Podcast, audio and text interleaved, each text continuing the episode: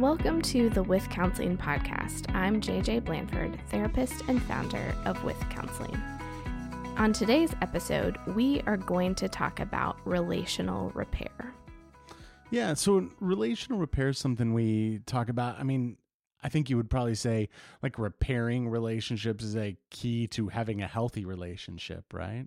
Yes, I would say that. Okay, so how do we think about repair or what does repair, you know, even mean?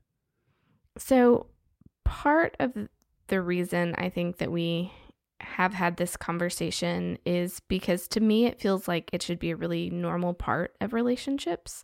And in the work that I do, I have realized not everyone uh, holds that belief or works at repair in relationship. And so, really, when this started to come to light for me, is when I was practicing in Illinois, I worked with a lot of couples. That is not currently work that I am doing, but at the time I was doing a lot of couples work. And most people are coming to counseling because there's some sort of conflict or relational um, challenge within their partnership. And so one of the first questions I would ask was, what does repair look like in your relationship? If one of you, you know, feels wronged by the other, how do you fix that?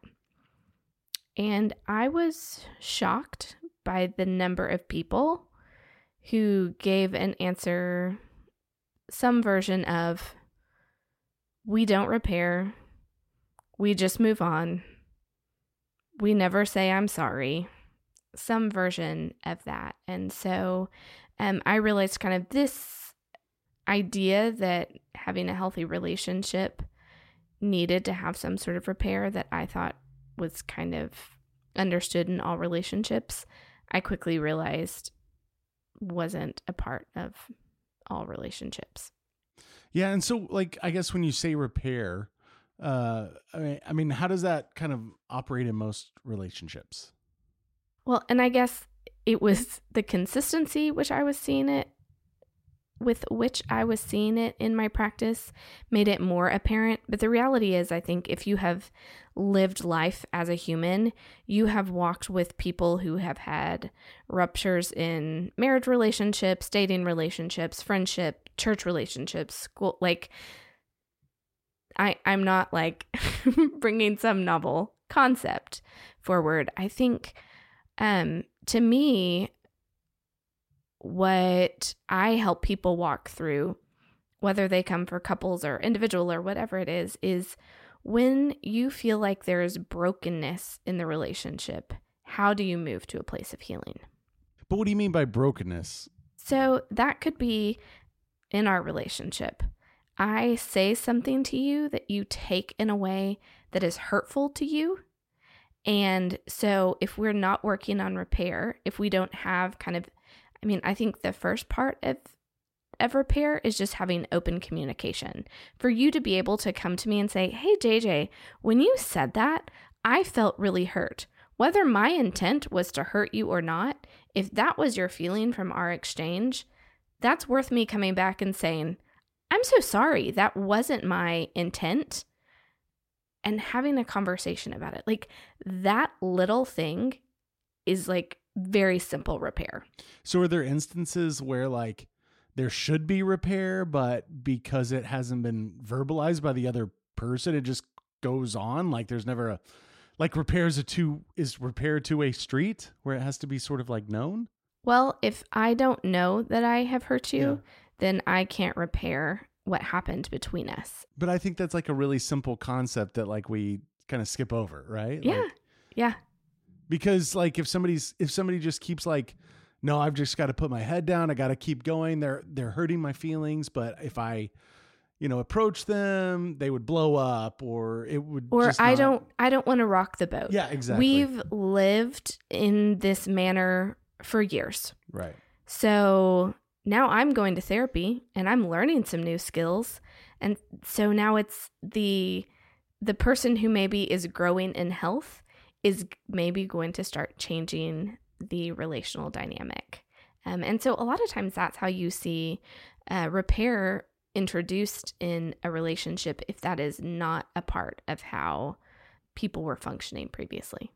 Yeah, I mean, I could see that being a major issue to repair, right? And then the other person, not only does it have to become known that that one has been hurt, but the other person has to have the humility, right, to like seek to repair that rift or whatever's uh, happened there. Absolutely. And so I think like if we practice doing this in the small places of hey, I ask you to do that thing twice to kind of help maintain our household or something. Like if I can't have a conversation with you about those little areas in our relationship where small rifts could happen, how would I feel comfortable if some significant break happened in our relationship, coming and talking about trying to repair the damage that had been done? Yeah. I think most people think of like the in these situations like the big stuff right? The big blow ups, the, you know, big fights that happen in relationships. But like you said, it's like the, it's the little ones. It's like the little repairs or something. I'm trying to think of a good analogy and I'm not coming up with a good one uh, tonight, but uh, it, it's the, it's the little things that matter, which sort of build up to those, uh, the, the relational equity, right? To, have those more consequential uh, disagreements.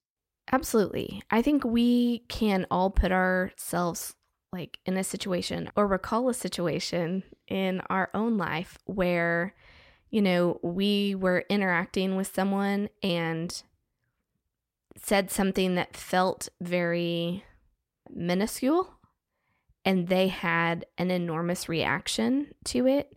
And we come to find out that there has there have been several little things previously that have kind of been building up and festering, and then our one small, seemingly insignificant um, interaction kind of blows things up. And so I think so often, not only are those little places where we can practice repair, it's very low stakes. If we're not practicing repair in the small interactions in our relationships, those things can really build into bigger instances and the repair just becomes that much more challenging.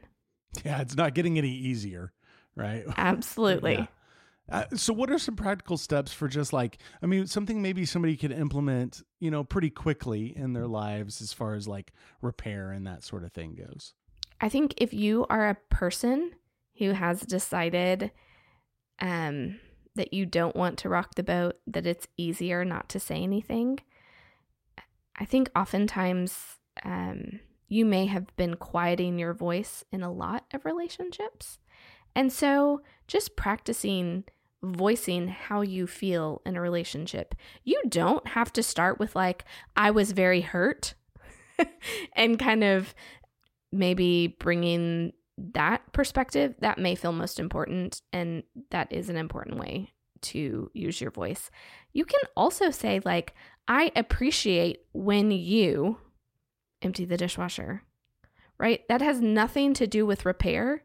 But if I'm not used to communicating with you about how I'm feeling in relationship, I'm not like building a framework for like conversation about like within their relationship. And so it's really hard if you've never voiced that to be like, oh my gosh, I found my voice. Let me tell you all the ways that you've hurt me every day.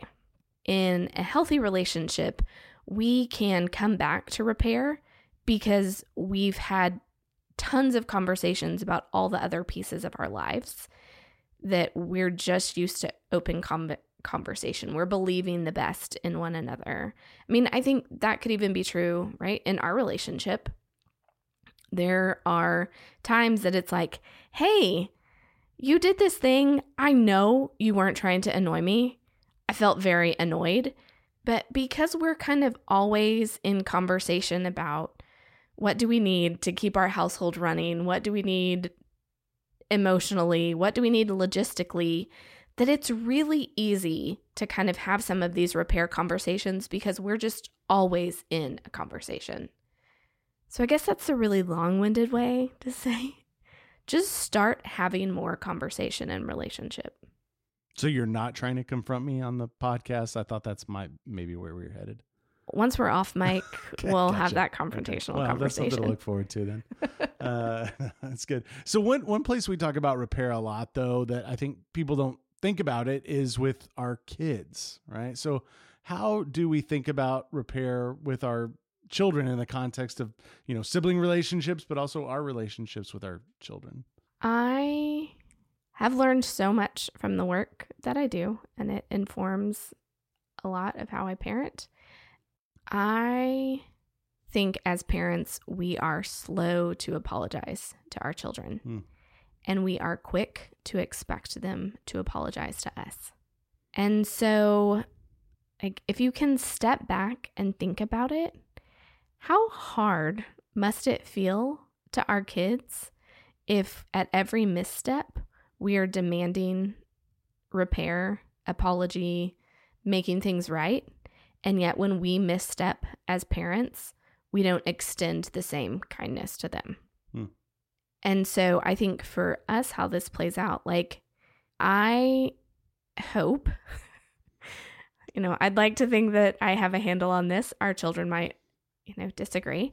Um, but I am quick to, I try to be quick to engage with our kids, especially if I've said something I can tell by their facial expression, they withdraw, maybe they are tearful, that maybe how I said something that I thought was a totally appropriate way to say, I don't necessarily have to go back and say, I'm so sorry I said it in that way.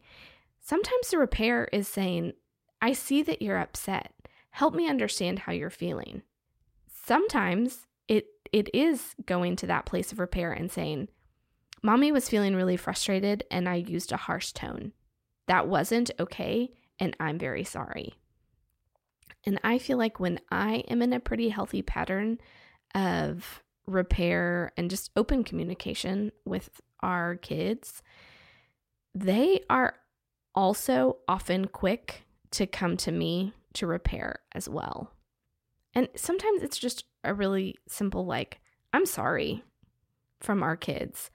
And, you know, sometimes it's a, a more in-depth conversation, but I think it's something that I want to model for them because I want our kids to grow up and be healthy people who can have healthy relationships. And I think repair, forgiveness, seeking reconciliation is a really significant part of all relationships in their friendships, romantic relationships, work relationships. I want them to be humans that have a skill set that they it has been modeled and practiced in our home so frequently that they can go out into the world and use those skills in whatever scenario they're in.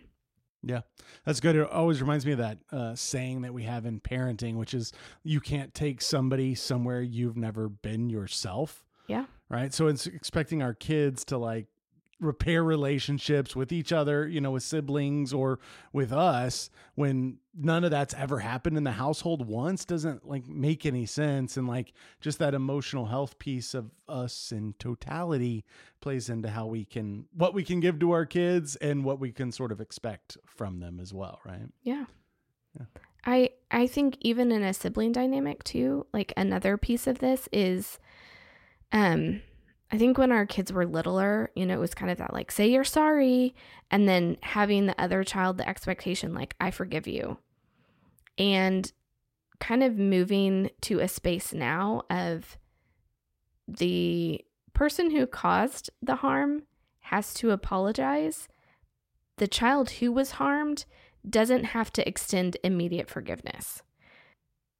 I don't forced forgiveness. forced forgiveness, yes, Right. of that disgruntled, not authentic, and and so we've even kind of created space of you know coming that the child can come back and say like, okay, I've cooled down, I am in a different place, I I forgive you, and I I hope that that is another skill that we're teaching our kids because I think even in any relationship, the healthiest marriage, the healthiest friendship, sometimes we may have someone come to us trying to repair and we're not ready to receive that repair, or we can receive, you know, what they're saying to us. We may not be at a place to be like, okay, I'm ready to move forward in this relationship. You know, we may need time to cool down, cool off, like get out of our feelings. And so I think that is another normal part of repair of hey, one person may be ready to like move this relationship forward, but we kind of both have to be ready to engage in that repair to move things forward. And I think as in most things in relationship, both people are rarely at the same place at the same time. Yeah. And it always takes two, right? Yeah. You're not moving this thing forward without both people sort of being on board and yeah, that repair takes time as well, especially, you know, the bigger those infractions are, probably the the longer it takes to kind of yeah, make that repair happen. Yes. Right? Yes. Yeah, and I hope, you know, this is just an encouragement of wherever you find yourself at on this journey, maybe like repair is one of your top skills, like keep it up. If you are listening and thinking, this is something that's really hard for me, something that I've really struggled with. I hope this gives you some encouragement of just taking that tiny little baby step of maybe being more engaging in conversation so that when repair needs to occur, um, there's openness for that to happen. It's good stuff. I hope you enjoyed today's episode. If you have more questions or would like to continue this conversation, please follow me on Instagram and Facebook at Counseling With, or send me an email through my website at counselingwith.com. I hope today's episode is the encouragement that you need to start thinking about what repair in your relationships looks like.